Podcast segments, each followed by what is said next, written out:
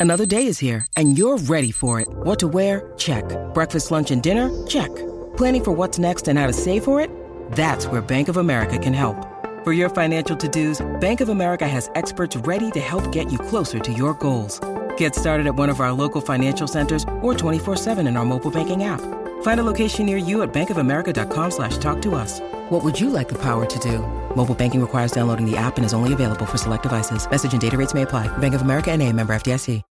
When you need mealtime inspiration, it's worth shopping Kroger, where you'll find over 30,000 mouthwatering choices that excite your inner foodie. And no matter what tasty choice you make, you'll enjoy our everyday low prices, plus extra ways to save, like digital coupons worth over $600 each week. You can also save up to $1 off per gallon at the pump with fuel points. More savings and more inspiring flavors make shopping Kroger worth it every time. Kroger, fresh for everyone. Fuel restrictions apply.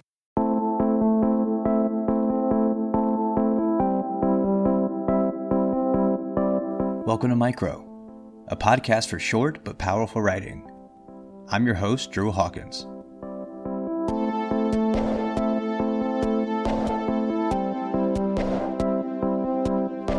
This episode is a balance of narrative and poetics, with two pieces of microfiction and one poem that experiments with form and structure.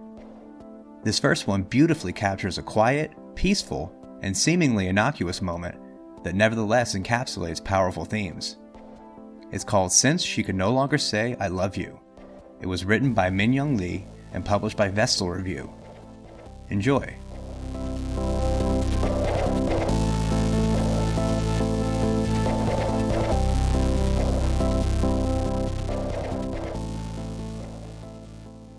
Since she could no longer say, I love you. On Sundays, they walked to the beach and lined up seashells by the seashore. They looked for the time when the tide was the lowest, when the water pulled back to expose shiny stones and jagged seashells embedded in the slick mud like mosaic tiles, pinks and corals and ivory cream. When little brown birds scuttled around the frothy baby waves, plucking at the holes bubbling in the mud. His mom liked the shells that were shattered long ago their once rough edges polished by the waves breathing over them. The boy liked the shells that were perfect and clean, ones you can buy from a store to place on the bathroom sink. If all the shells on this beach could be ordered in a line, they would guide his mom back home from where she was lost. But every time the boy's line grew as long as he was tall, the climbing tide lapped against it pushing away a shell or two, forging the clean edge into wobbly stubs. A single orange shell flipped over, and the boy ran over to flip it back. And once the boy was back at the end of the line to make it longer, another wave tossed away the gray spotted shell. By the time the water reached where the boy was standing, tucking away half of the seashells that were once exposed on the beach, the boy's feet were muddied, and his toenails caked in sand, and the line he was building was still incomplete. The boy clenched his fists and looked down at his feet. He listened to the waves singing as they danced towards them. She wants you to know she's still here, they seemed to say. She wants you to know she still loves the sea. The waves giggled over the boy's toes. They sighed and whispered. They brushed the wet sand away until his tan feet shone.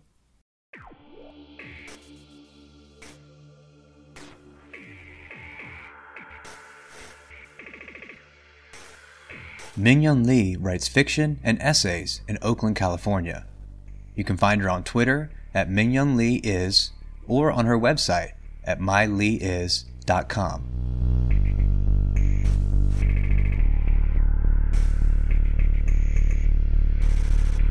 This next piece shows that love isn't always demonstrated in moments of beauty, and that sometimes, even then, it still may not be enough. It's called In Sickness and In.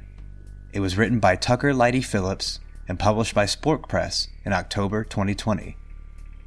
Please enjoy.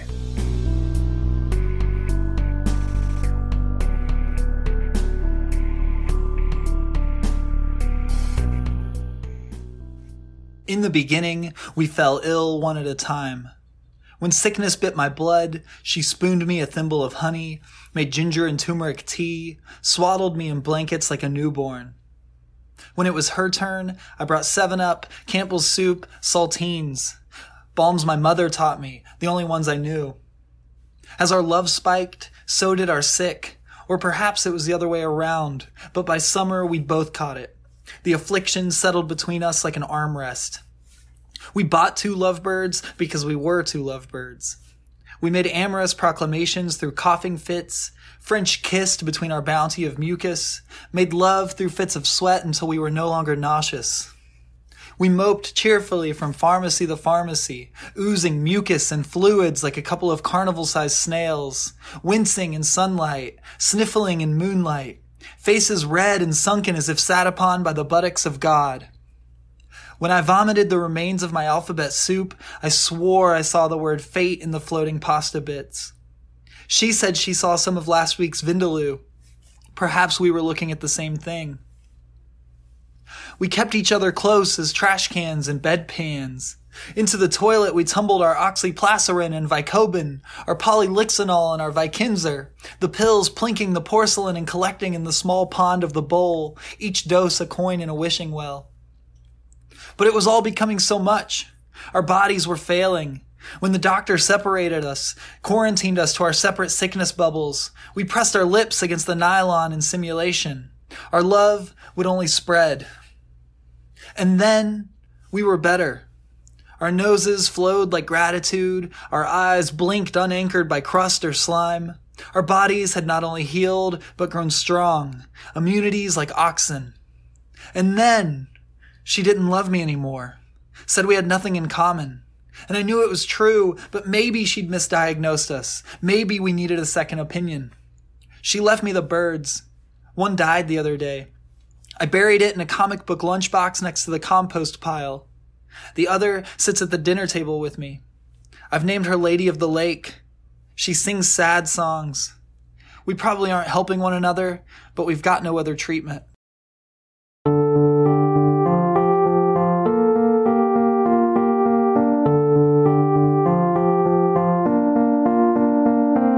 Tucker Leighty-Phillips is a writer from southeastern Kentucky, currently finishing his MFA at Arizona State University. You can find him on Twitter at The Nurture Boy or on his website at tuckerlp.net.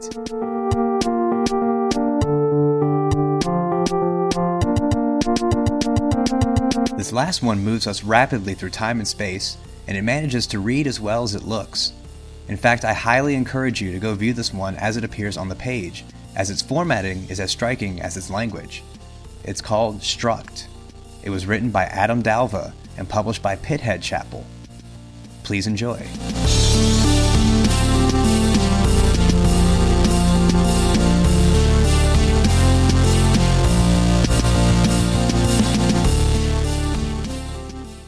Struct.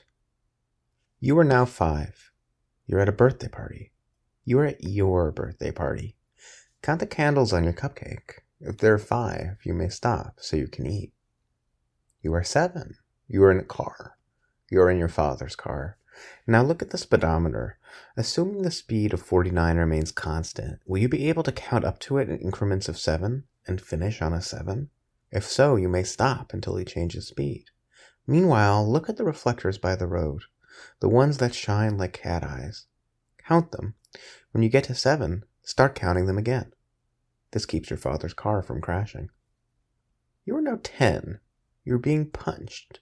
You're being punched by four people. Count to 10. Does it end on a 4? Count to 20.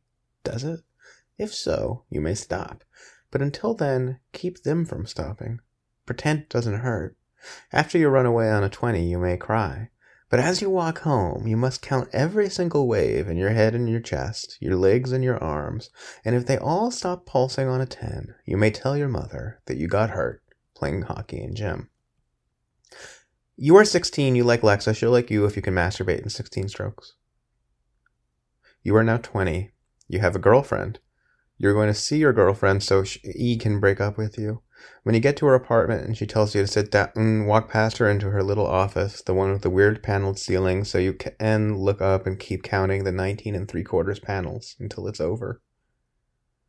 You're 23 and you are lying in your therapist's office. Count your lies so you don't have to tell them about counting. You're 27. You're in Florida. You're in Florida writing a story called Struct. Count up the ages in your story. Does 27 go neatly into the resulting number? If not, remember other times when you counted and use those to even it out. Don't lie. It's time to finish writing Struct. Go sit in the little writer's studio that you share with seven others. Sit down in the chair that you marked with a little piece of scotch tape on the back in case it got moved. Reposition it directly across from the bookcase that is underneath the stairs. Remember how on the first day it had 27 books? Think about how happy that made you. How many books are in the bookcase now? Have books been removed? How many? If so, count the books again until you can stop on 27. Is someone sitting in front of the bookcase? If so, you must lean over and account for the books that might be behind his or her head. And then count the books until you can stop on 27. You are ready to finish struct. Count the number of words in struct. Count the number of lines in struct. Is the number of words divisible by 27? And is the number of lines divisible by 27? If not, keep on going until it stops. A struct is a complex data, keep on going until it stops. Type declaration that defines a physically, keep on going until it stops. Group list of variables placed under keep on going until it stops. One name in a block of keep on going until it stops. Memory, allowing the different variables to keep on going until it stops be accessed. The struct can contain keep on going until it stops. Many other complex and simple data keep on going until it stops types. It references a contiguous block keep on going until it stops. A physical memory, usually delimited by keep on going until it stops. Word length or half word boundaries. Keep on going until it stops. Keep on going.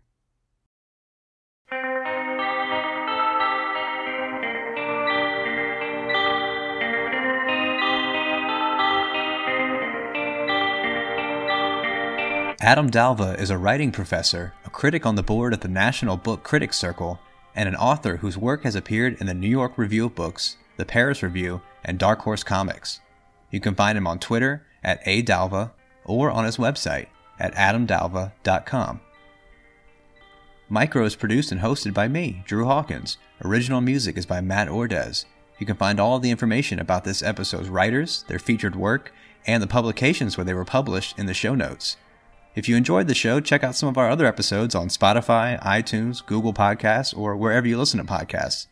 You can also always find our shows at micropodcast.org, and you can follow us on Twitter, Facebook, and Instagram at Podcast Micro. Thanks for listening.